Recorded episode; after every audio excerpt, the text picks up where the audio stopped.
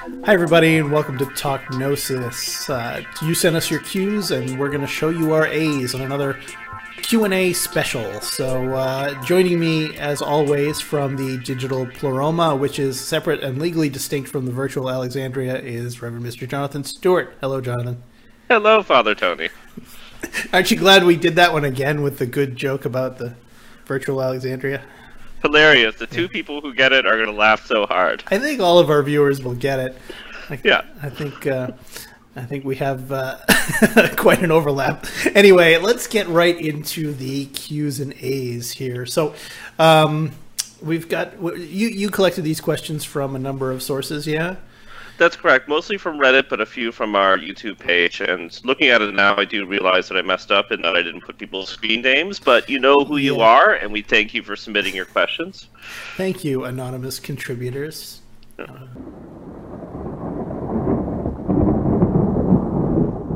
Hey everybody, it's Father Tony coming at you from the future.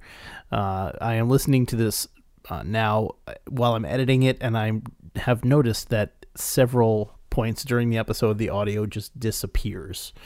Uh, I did not know this was happening while it was recording, uh, and it's very sad. Um, however, it's not a lot. There's not a lot missing, and uh, the the information's still good. So uh, we're putting it out anyway, uh, gaps and all. Um, and uh, as an added little bonus in the gaps, I put in a cool little tune that you can groove out to while you're waiting for us to come back and nanner at you. Anyway, uh, I hope you like it, and I hope that you don't uh, find the missing information too distracting. But you know, if you have more questions, you can always submit them to us for our next Talk Gnosis Q and A special. Anywho, uh, that's enough for me. Back to the episode. I hope you like it. The Q and A special. Very nice. All right, so uh, Jonathan, what are your thoughts on how to actually transcend the demiurge? That's an excellent question, Father Tony. Thanks. I asked it myself. yes. Um, yeah, that seems to be one that that's pretty important for uh, for Gnosticism, uh, and I'm sure it's something that we're going to get into pretty deep, uh, especially with some of the f- further questions that we have um, uh, on the sheet this morning. But um, to break it down simply, sort of as above, so below. We've talked on the the show many times. You know, is the demiurge literal? Is the demiurge symbolic? Is it both? Uh, does it matter? um, so I think starting from a place of understanding the demiurge as being sort of the egoic mind, the grasping mind, the controlling mind, that's us. Just kind of working with that, and then working with working with your mind, uh, I think is an excellent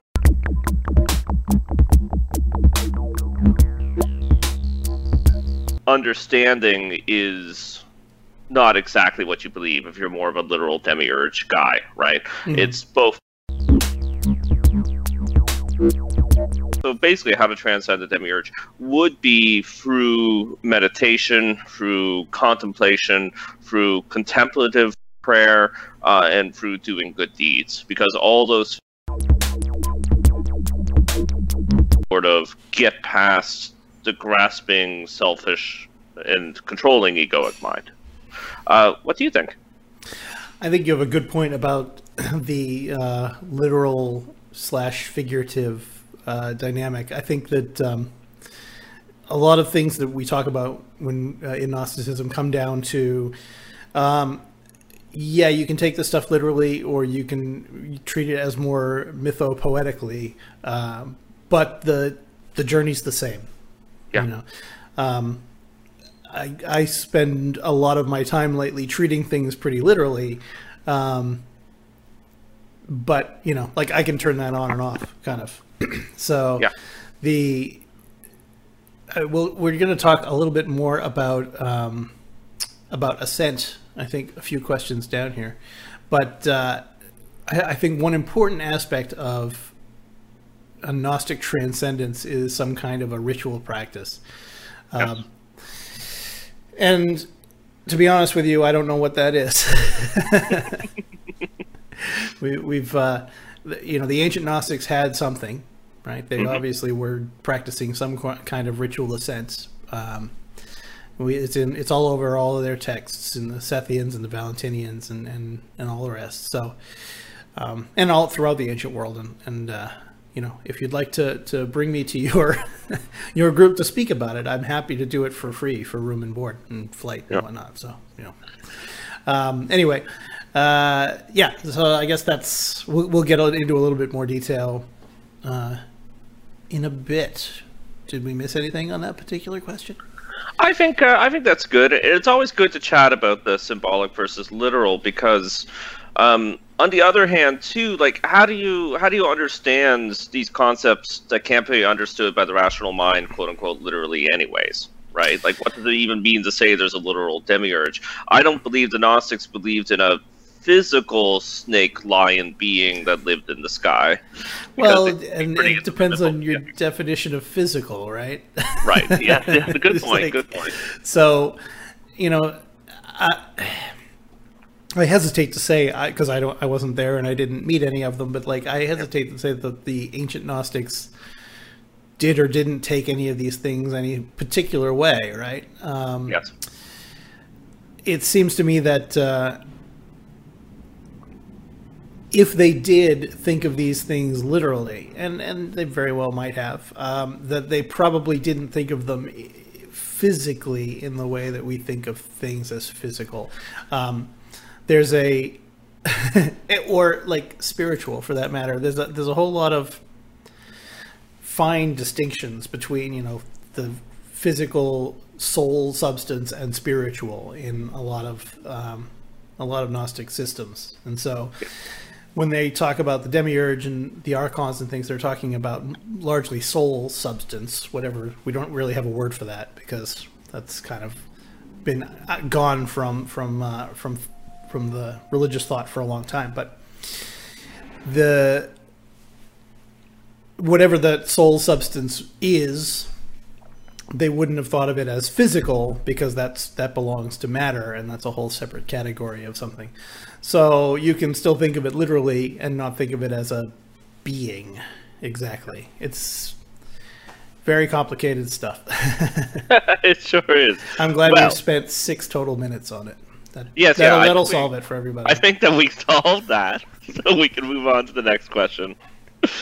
Um, here, I'll read this one, Please. and, uh, yeah. and you can answer it. Okay. Uh, once a Gnostic truly feels they've reached a point in their path of gnosis that they've broken free from the demiurge and can transcend, why wouldn't they kill themselves to end this life and escape this false reality? Actually, good point. So just do that. Okay, moving on. no, no. J- jokes aside, uh, what do you think about that question, Father? What's your answer? That comes up a lot, and uh, and we've never really tackled it here. I don't think. Um, the Okay, so two things. So, what, one uh, one of uh, Monsignor Jordan Stratford's quotes that I love, and I don't know if it's original to him or if he cribbed it from somebody else, but uh, he was in talking about reincarnation. Um, mm-hmm. He says, "I don't know if reincarnation is real or not, but I'm not waiting around to find out." Right? Yes. Like so, you do the work while you're here, and um, you know, and that's that. The how that's relevant is like it if you think that you've transcended the demiurge, like, are you sure you've done enough work? and yeah. is that a, are you just are you so certain that you're going to that you're ready to leave this physical plane? And is that even how it works? Um, yeah. Yeah, it, it's it's a it's a tricky one. Like you don't obviously, you know, we're not going to tell anybody to commit suicide. Um, I don't think. I mean, I can't yeah. envision a situation where we do that. Um, but yeah, it's my instinct is that once you've gotten to a point like that, um, it's part of that process. Then is to help the people who haven't. Yes. Um, and so, in order to do that, you probably need. It'd probably be helpful to not be dead. Yes, you're here helping. I, I think that's I think that's exactly the answer, um, and that that's what I would say too. The other thing as well, and um, I mean this this is the Gnostic show of the two world hating dualists, right? yes, exactly. But I. I I swing, I swing, I uh, uh, I experiment with other cosmologies. um, and and for for those of us, which is quite a few, you keep some um, Valentinianism in your sock drawer. precisely precisely so so like any of us who have had sort of mystical experiences right we've uh oftentimes as gnostics we talk about sort of negative mystical experiences where you've woken up at 3 a.m. terrified because you realize that, that there's something wrong with the world, yeah. right? That's mm-hmm. often the first step in the path of gnosis. But we, we many of us, um, and probably many listeners and watchers, have had mystical experiences where they feel that everything is all right and God is present and alive in the universe and everything around you, yeah. right? Mm-hmm. And sort of in that that Gnostic sense, the pleroma is in is here and God is here, maybe trapped in matter, but the divine is here, yes. right? Right. Some magical sense. So I, am assuming when you've reached a certain point of gnosis, you have one foot in the pleroma. Mm-hmm. Like you don't need to kill yourself because you've transcended the demiurge, even if you're here on Earth. Like exactly, right. heaven, you brought heaven to Earth. Like you why, see the kingdom like, of heaven manifest where it has always been, spread over the whole of the earth. Precisely. Yep. Yes. Mm-hmm. Um, and and I have my doubts too about um, one of the reasons I'm a Gnostic and not a Buddhist um, is is is the sort of idea of sort of perfect enlightenment, right? Mm-hmm. I'm not sure how how far we can reach uh, in in our existence, um, and that's sort of the negative thing, though, as I didn't say in this lifetime, um, in our existence period, right. but uh, particularly in, in our life on Earth. Now, I definitely think that we can we can become holier people, that we can become more attuned people, that we can sort of make progress on a spiritual path, um, and, and we can, as you said, we can see the kingdom of heaven here here on earth. But I don't know. I don't know how far this this path for perfection can can possibly go. But hopefully, hopefully, we'll find out. Yes, yes, indeed. Coming soon to a dark cave near you. Yes. Jonathan, what strategies do you use to keep your mind at peace? Um, as you can probably guess from my answers to the to the first question, uh, uh, meditation. Mm-hmm. So um, you know, sort of simple uh, breath meditation or the body scan. Um, also, um, uh, centering prayer, which is you know a form of Christian contemplative practice that uh, that you've discussed here on the network, um, and it's also in your book. Um, centering prayer really is sort of a form of contemplation or meditation. Uh, my theory is it's it was called prayer because it was sort of put together by Catholic monks in the 60s and they have to call it prayer so that the Vatican wouldn't get mad at them. really, it's it's quite similar to a lot of, of meditation styles.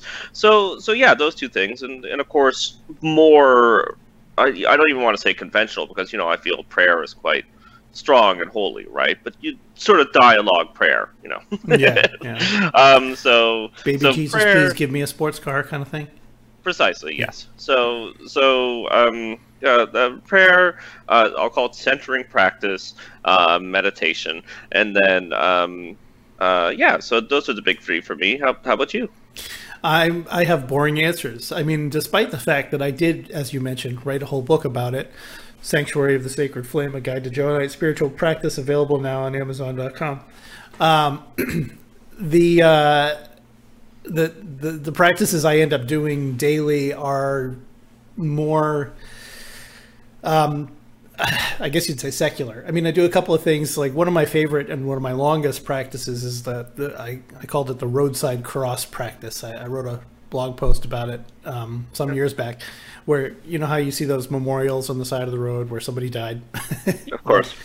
So I just whenever I see one of those, I do a quick Jesus prayer, and what that does is that kind of refocuses me and says, "Hey, you know, you might be driving down the highway and you might be stuck in traffic, you might be whatever." Um, but remember that this is more important, you know? Yeah. So I do that. Um, and then a lot of what I end up doing are just little awareness practices throughout the day. Um, yeah.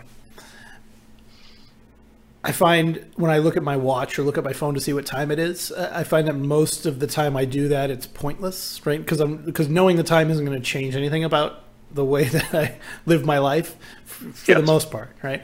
And so um, whenever I catch myself doing that and I say, "Oh, I've just done something that's not that's pointless," right? Like I've I've just checked my watch and I have no need to, at this particular moment to know what time it is. Um, then I that triggers a little thing in my brain that I've kind of just practiced into the, you know, like okay, I've done a useless thing. Now I have to focus on something important for you know like a couple of minutes, and that's usually some form of prayer or something. Um, Oh, that's cool. Yeah. yeah, yeah, I get a lot of little things like that. Like for a long time, when I was walking through a doorway, I was, you know, doing that little kind of check-in thing. I was going to mention that one. That's a Gurdjieff thing, isn't Yeah, it? I don't know. I don't know if it is or not. I've seen it in relation to um, training yourself for lucid dreaming. Oh, okay.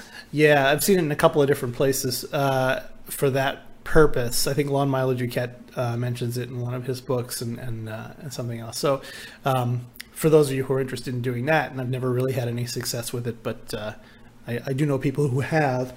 That whenever you're walking through a doorway, you, you can either just do it mentally or actually physically touch the door jamb, the frame, and uh, and you you ask yourself, "Am I dreaming?"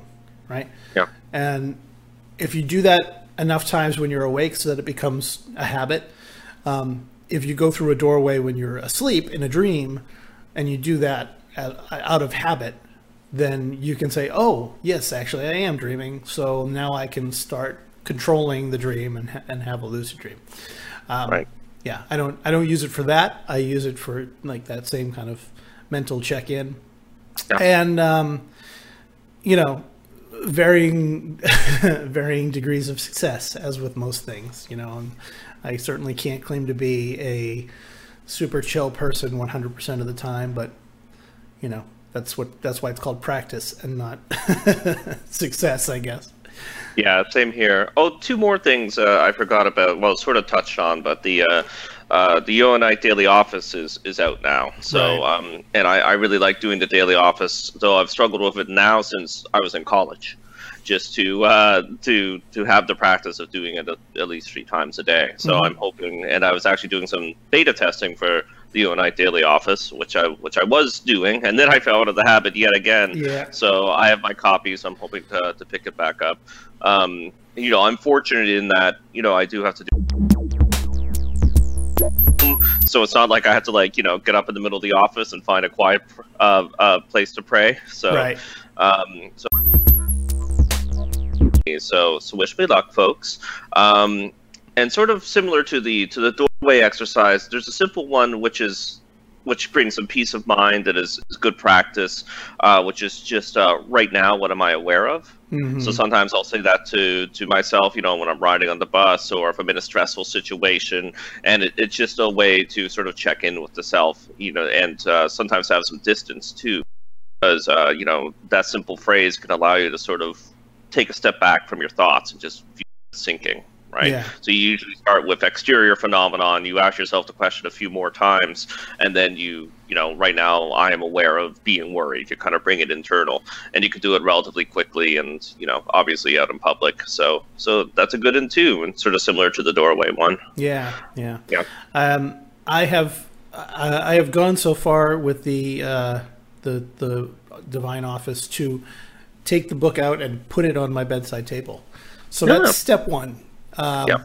I think it's an important step, and I think I've spent a lot of mental and emotional energy doing that. Uh, and maybe someday I'll open it. I think that I, you know, I have goals. Yeah. It's important to have goals. Um, I should mention that um, if you are interested in that, not you, Joe, uh, pretty much all of the uh, Johannite parishes uh, have a whole bunch of copies. So um, if you live near one, then it's time to stop in and say hello, and uh, and maybe if they like you, they'll give you one. Uh, or there's a PDF version floating around somewhere that uh, maybe someone can get. I don't know. I, I I'm very helpful, you know. Yes, but if it's something you're interested in, ask, and somebody will help you with it. Yeah, exactly. Uh, Facebook is a good place to ask the the Johannite Facebook group. Yes. Yep. Yeah. Um, I better ask this next question to Yeah, you. Uh, Father Tony, is ascension a mental process or a physical process? hmm Yeah, absolutely. There we go.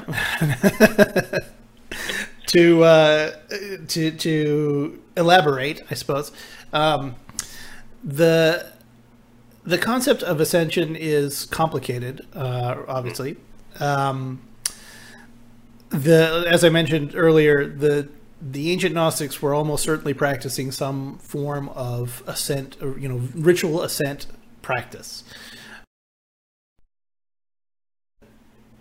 The idea being that as a Gnostic, you your entire goal is to transcend the limitations of the physical and the soul substance and become a fully realized spiritual being, right?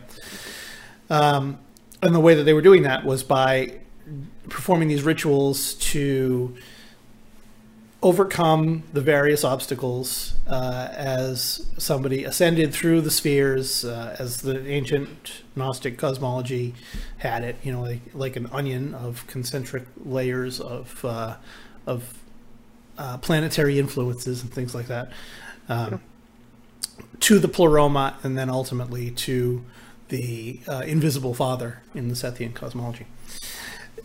Now, there are a number of schools of thought on on how this was done, whether it was before death or after death that these things occurred.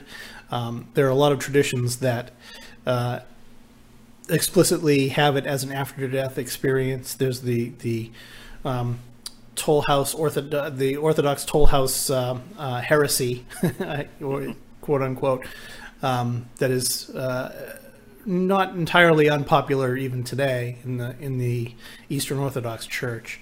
That um, the soul, once you die, the soul will transcend, will tra- uh, not transcend exactly, but will move along this path in the actual sky, like in the physical sky, will move along this path and encounter demons at these toll houses along the way. Um, and that each demon will like kind of hold you accountable for your sins, and then um, if they can, if the if, if you're not sufficiently contrite or if your sins are too heavy, they will drag you down to hell.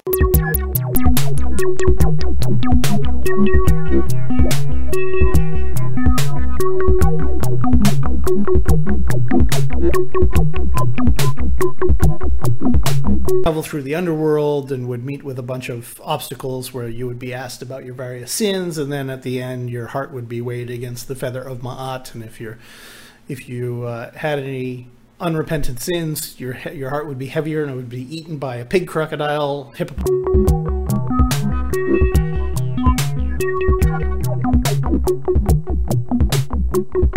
I mean, like that's the world that the Gnostics lived in, right? Where that was yes. known. Like that was uh, that was that was old, old, old stuff. By the time the Gnostics were kicking around in the desert uh, some two thousand years ago, so built on it, right? So that's um, as far as uh, again the distinction between physical and soul substance and spirit i don't think that you're actually talking about the body physically going anywhere. So yeah. Uh, I think that you're we're talking about um, we're talking about something that happens pretty much exclusively in the realm of soul in that way, uh, depending on where you draw those lines, and um, your soul is becoming. Uh, purified or aligned you know how if you take two polarized lenses and you kind of like turn them uh, and like if they're 90 degrees from each other, they're opaque, but if they're lined up, they're transparent. So I, I, that's kind of how I view when I think of this in my brain. That's how I view the soul.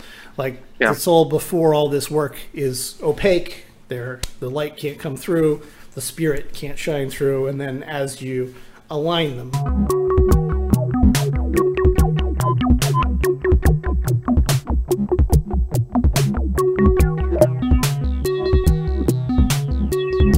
You know in unity with the divine and you get to kind of experience that as we were talking about earlier.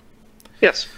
Yeah so so again i, I mean this person said is it is it a, a physical or mental process? I, I think maybe they meant a, a perhaps more of a literal or mental process. Maybe they meant physical that you would that your body would rise up. Okay yeah. um but but again, I think it's sort of like the answer to the first question, where it works either way, right? Because you are you're doing these these prayers, meditations, and importantly rituals. So that's sort of a, a literal thing, a physical thing, this ritual part.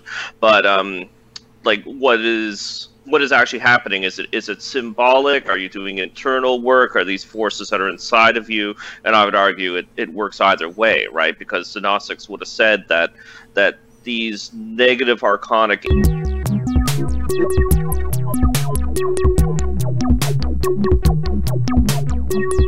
but even if you are using this mythological view or believe it in a more literal sense, it's you're still doing internal work, right? Because these are things that have been placed within your uh, layered on top of your soul uh, by the archons. Yes.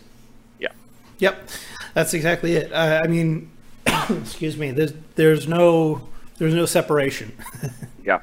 It's you know as above so below and you you've got to do the work whether you think of it as you know your your soul is literally traveling outside your body or you're just kind of thinking really strongly about it. Either way.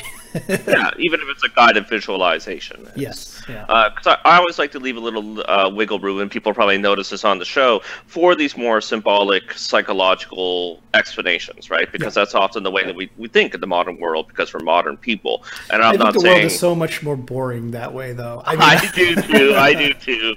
I, I mean, it's not it's not really my worldview, but it's often it's often where I go because it's the language of now. You know what I mean? Mean? Yeah. Like, and, and I think it's helpful sometimes because that is the language and worldview that we have to think in those ways, even though ultimately I, I think you may want to leave that thinking behind, and sometimes you do when you get to a certain point. And, and you're right. Like I'm, I'm all about, even though I often reach for these these symbolic and psychological explanations, um, and sometimes it's definitely a reach. I, I, I think it, you know, I, I, I'm a big fan of reenchantment Mm-hmm. Like, uh, like you, I want to see magic come back into the world and into our explanations and to have that mystery. So, yeah.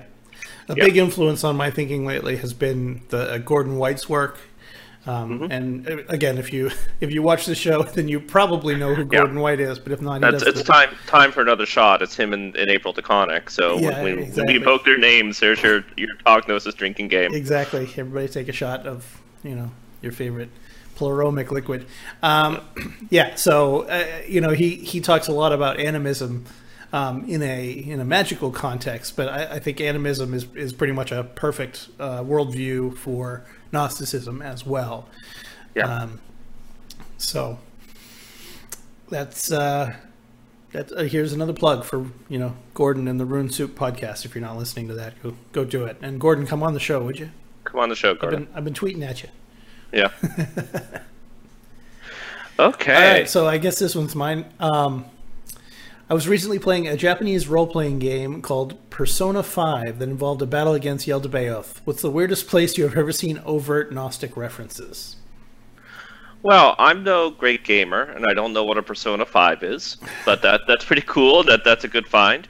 But I, I, will answer actually. One of the the places that really surprised me was a long time ago, probably back in the Halcyon days of 1997 or 1998, and it was playing uh, Final Fantasy 7 yeah. for the PlayStation One. Yeah, a very very Gnostic game that not not only had kind of randomly borrows names like Yaldabaoth. I don't know how how Gnostic that game actually is, the plot line. But the plot line for Final Fantasy VII is quite Gnostic, and it's obviously deliberately so. Like they picked, they read something from Nag Hammadi, yeah. um, and you know it has ideas about false deities and entrapped humans, uh, false realities, um, and yeah, so it, it's a very, very, very Gnostic game. And I remember playing it because you know uh, I was no great Gnostic scholar, and I, I, still am not, but I I was up on it enough to sort of immediately get the references, and it was sort of blowing my mind. Yeah. So yeah, so that was pretty nifty. Um, and you, Father?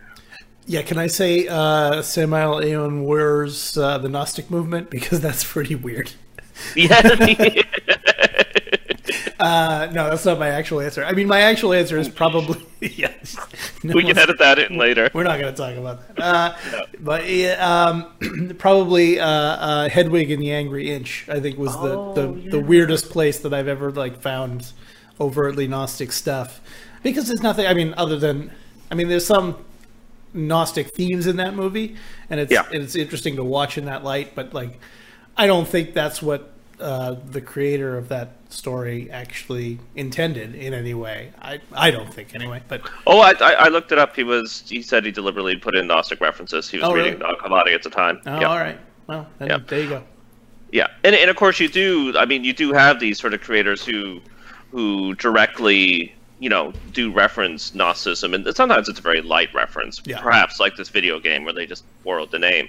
Uh, other times you do have these these heavy layers of symbolism because they've been reading or interacting with the works. But you know, sometimes and I don't think it's a read in. You will find works of art um, that that seem very Gnostic, and then you'll find out that the creator knew nothing about Gnosticism. Right. Um, and that again, it might be a reach because us Gnostics are going to see it ev- anywhere. But of course, I would argue that it's, it bubbles up, uh, particularly in art, uh, because number one, it's true. So human beings are going to independently discover it. yes. Um, and um, I mean, that's something that we really need to do a show on. There does seem to be a special relationship between Gnosticism and art, Mhm. right? Um, and I say art quite broadly everywhere, it's from, you know, music, painting, writing. So, um, uh, yeah. Yeah. Okay. Well, we killed that one. That was a good one. Yeah. Um, I'd, I'd actually, I'd like to hear other people's answers to that Oh. too. I think that'd be fun. So if that's you, really fun. yeah, comment on the video or on the podcast and the you know on the blog post if you if you do have a good answer to that because I always love to see those. Yeah, yeah, please, please. And you were having you, you were maintaining your list of Gnostic movies for a while too, right? Oh yeah, no, I've got that. It's Yeah. like forty something movies on it. I think. Yeah. okay. Next one. Oh yeah, okay. So yeah, why are you a Gnostic? You weren't raised as Gnostics, right? Yeah. No. I- Yeah. that's- almost nobody was raised as Gnostic. Um, I mean, uh, the Mandaeans. yeah, the Mandaeans. um, yeah. Uh, so, why are you a Gnostic, Jonathan? Um, an excellent question. So obviously, it's, it's something I, I converted to. Though, when you talk to a lot of Gnostics, you always have this.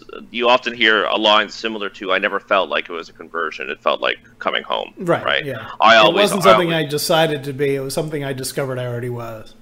precisely. So there's. I mean, you just answered it for me. so Oh, I, I sorry. No, it's good. No, it's good. Thank you. Um, because I I think that's a great insight. It's just you discovered that's what you've always been. So you you've had these these intimations, um, um, these reactions to sort of religious stories, these experiences, and then when you actually discover Gnosticism, uh, it it the worldview the mythology, the practices line up with what you've what you've already independently discovered. Yeah. So that that's my experience, and I think it's the experience of uh, a lot of people who have sort of become formally religious Gnostics. Um, it's an excellent question because you know you, the the AJC, the the Gnostic Church that you and I are both members of, um, is is getting you know pretty big, um, and I, I'm assuming that its members are going to have children or have more children. So Right. We may actually see that that second second generation of of of Gnostics soon. Well, in fact, we are. You know, uh, one of our uh, parishioners here in Boston uh, has has a young child that um, that we baptized when she was born, and you know, and, and uh, is now old enough to start asking, you know, complicated questions about uh, about the world, and and um, the the the parents want to start doing some more religious education stuff. And yeah we don't have we don't have anything really uh, aimed at children. We you know these are complicated concepts as, as most religious concepts are. Uh, Yeah. and so um, you know there's, there's a lot of discussion happening around that right now you know.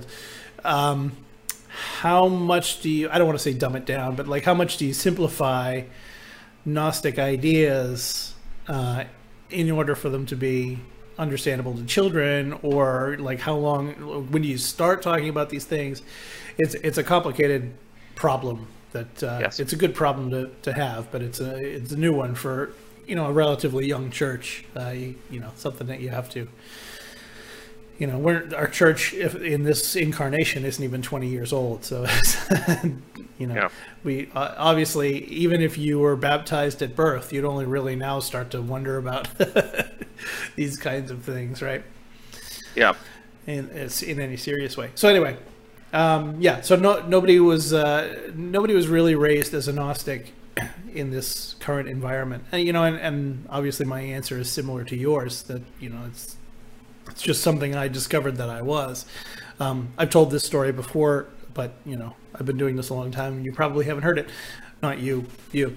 Um, the uh, the the the thing that kind of triggered my Gnostic journey was the Da Vinci Code. Um, Yeah. That you know, like I read it, and the I didn't I didn't particularly care for the way that the Gnostics were depicted in that story, but it was enough to get me to look into it more. Um, I still will argue that the Da Vinci Code is a great book, even though all of the all of the nonsense that it spawned. yeah, the movie wasn't Well- great though. Yeah, I mean, there's some blessings there in that it brought, you know, I mean, it brought you to Gnosticism, probably other people too. Uh, even if there, it was a, a bunch of, of nonsense uh, about the ancient Gnostics, it may have spurred some interest. Yeah. Yeah. Um, yeah, very cool. Yeah, the uh, raising people as Gnostics. I mean, so our present incarnation of, of the church is only 20 years old, but of course it has older French roots, right? Yeah. Beginning of the 1800s, and then the later Doinel churches. Those ran for a few generations. Like, I wonder, I wonder what they did about children, or did they just seek to convert or or be open to? Because I guess they didn't weren't really searching for converts to adults. Um, Yeah, they they had different focuses too. Um, yeah.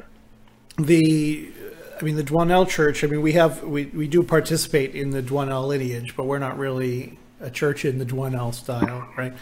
Yeah. For more on that, you can search for the Gnostic Restoration on the channel here. We've got a lot of stuff on it. Also, the Johannite Church's um, YouTube channel has a has a good video on it as well.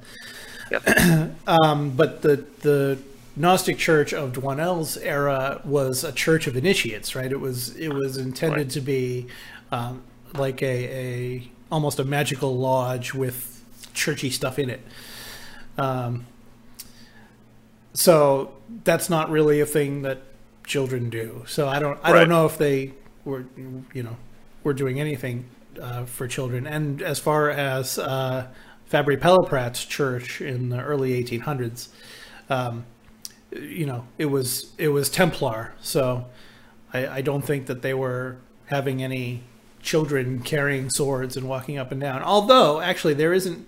Now that I mention that, um, there's an account somewhere. There's a story of uh, of a woman who, as a young girl, was baptized into Fabré-Palaprat's church. Huh. There's like a little um, a little novella or an essay or something.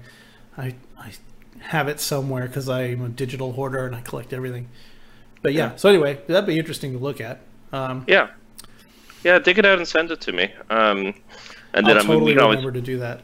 yes. Or we can put a link up because I'm sure it's in the public domain. So Yeah. if it's online somewhere, so if other people are interested. Yeah, I also think too the sort of Valentinian model. Like I don't know if I had kids and I want to raise them as Gnostics, I think I'd send them to like Sunday school at an Anglican church because then they have sort of because we're sort of liturgical Gnostics and they get sort of the liturgical stuff and then they get sort of the basic Bible training and then as they get older you can kind of be like well it, it, it- here's you know you got some some good shit but here's the good good shit um, because uh, it's sort of in the Valentinian model, uh, it's thought that the Valentinians all went to church, right? Kind of your Right. more. I mean, th- this is this is a vast oversimplification, and uh, I'm putting a normalization of Christianity way back where, where it wasn't happening. But they went to sort of your your standard, you know, Sunday church, similar to standard quote unquote churches now. Yeah. Um, and then the Valentinians would be like, "Oh, so you you you liked what you heard today in church? Like, would you like to come over? Like, some some of me and my friends, we're going to talk about what that really means." So they had these these lodges outside of outside of the the churches where they would sort of build on on what they were learning and working through in a but in a more gnostic sense. So yeah, they they pulled up their windowless panel vans outside the church, and they like said, "Hey, psst, come here. You you want some more?" Even the more, hey, Get hey, want a little taste of gnosis? Little taste of gnosis? First, first taste is free.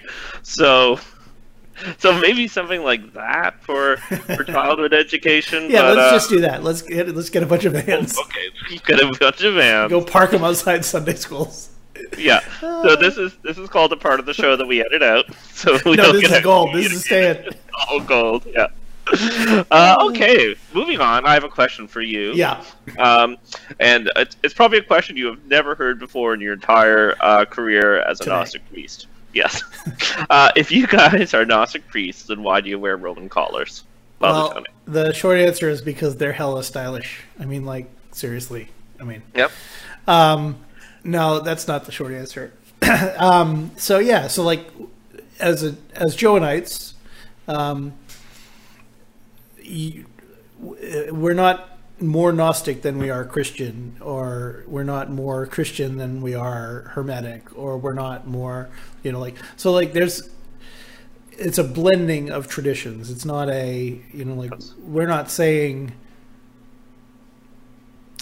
there's a you can certainly be a gnostic and uh, be a gnostic uh, uh, spiritual leader and not be a roman catholic style priest that's uh, you know that's absolutely possible um, this is how we do it Yeah. and so you know we we participate in a, the broader christian tradition and that's why we use those symbols and the sacraments of the the of the one holy Catholic and Apostolic Church and and, and that kind of thing.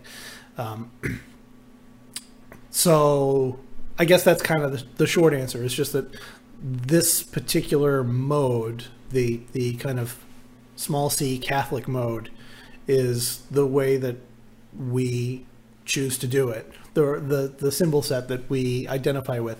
For me, it was a pretty easy transition because I grew up Roman Catholic, and a lot of people in our church grew up Roman Catholic, although it's not a requirement. Um, but it makes a certain amount of sense um, to to just have you know like it's it's easier it's easy to recognize like this is what we're doing um, Yeah. even though we have a different a different approach to it you know um, we we talk about in in our church that you know in in the in the regular I would say the mainline Catholic traditions the small c Catholic traditions um, the the priest acts as a mediator between the laity and God. And in the Gnostic traditions, in the Johannite Church specifically, um, the Gnostic priest serves as a facilitator, right? Yeah. Nobody's saying that in in our church or in any church that the priest is required for you to achieve gnosis and theosis and, and to ascend to the throne of the divine. Um, the the function of the priesthood is to um, facilitate that, to help people on that path, um, not to not to be the gatekeeper, as it were. Yeah. Yeah, and and to clarify too, um, uh, or, or if you agree, agree, it's also a uh, like like one reason why the AJC and, and some other Gnostic churches have sort of adopted this Catholic mode um, outside of the Catholic Church is because they they, they believe it to have power, right? Yeah, they believe sure. to be practical and to like the sacraments like can help you on the path of gnosis. Uh, having having a built-in church structure makes organization easier. Um, I've also said too, like just what you were saying, like we're we're not strict Gnostics. It's like something like the AJC is is a a Gnostic, a Templar, a Hermetic, and an esoteric church, right? Yeah. Um, uh, drawing on everything from mystical Catholicism to the ancient Gnostics, and even though and th- these are things that are different and come from different time periods, and sometimes have clashing cosmologies, Yeah. but at the same time, more or less work pretty well together. So we're not just creating something out of whole cloth that's completely wacky and contradictory. Uh, like there is there is similarities between the ancient Gnostics and um, the great mystics of the Catholic Church. Yep. Um, uh, and also, I, I also, you know, again, not throwing the, the baby out with the bathwater. We don't become Neo-Sethians or Neo-Valentinians because why would we throw out the last 1800 years of some of the good parts of Christianity? Right. right and uh, yeah like like there's there's lots of great and beautiful things in the last 2000 years of christianity there's definitely some terrible things Yeah. but hopefully we can leave some of that behind and and take the good um and i know the ajc like we do have holy days for more modern saints right uh that that, that are in the catholic church as well so by modern i mean you know just 800 years ago but Right. Hilde, Hildegard of Bingen. Um, do we have Saint Teresa on the church calendar? Yeah. um, yeah, and she's she's only like what 1700s or 1600s. So, Mm-hmm. um, so yeah, we're not throwing the baby out with the bathwater. Yeah, exactly. All right. No Yeah. institution is perfect. Yes, So- yes, yeah, you know, you every every, uh, uh, Uh, you know institutions are made of people, and people sometimes suck. So that's, Yep. that's something that you have to deal with. And in an organization that's as old as, or a movement, I guess you'd say that's as old as Christianity. You know, you're going to have a lot of good and bad. So Yeah. we we try to we try to take what's good and ignore what's bad as best we can. Yep. Amen. Mm-hmm. Okay, one last question. And hella stylish collars are one of the good parts. So yeah. yeah. Uh, do you want to ask the last question? no, go ahead. I think this is the best one. Oh yeah, this is a good one. uh, I mean, they're all good ones, and thank you for submitting your questions and Yeah. keep them coming. Um, I still am unclear on how a Gnostic views the world. Can a canyon or a sunset or an ancient tree just be beautiful without any thoughts of the world being a veil pulled over our eyes? Nope. Okay. No, no. Well, that was. Yeah, no, that's not true. Um, yeah, so I mean, obviously, that I mean, the, the the simple answer is sure. Why not? Right? Like nobody's saying that. Uh, you know, as that as a Gnostic, you have to just like hide in your room and pull down the shades and never talk to anybody, never have any fun, and and never do any of that. Like the the world is the the world has beauty in it. Um, Yes. And a lot of that beauty is natural, and a lot of it is is created by humans. Um, and there's nothing wrong with appreciating beauty for what it is. Uh, Yeah.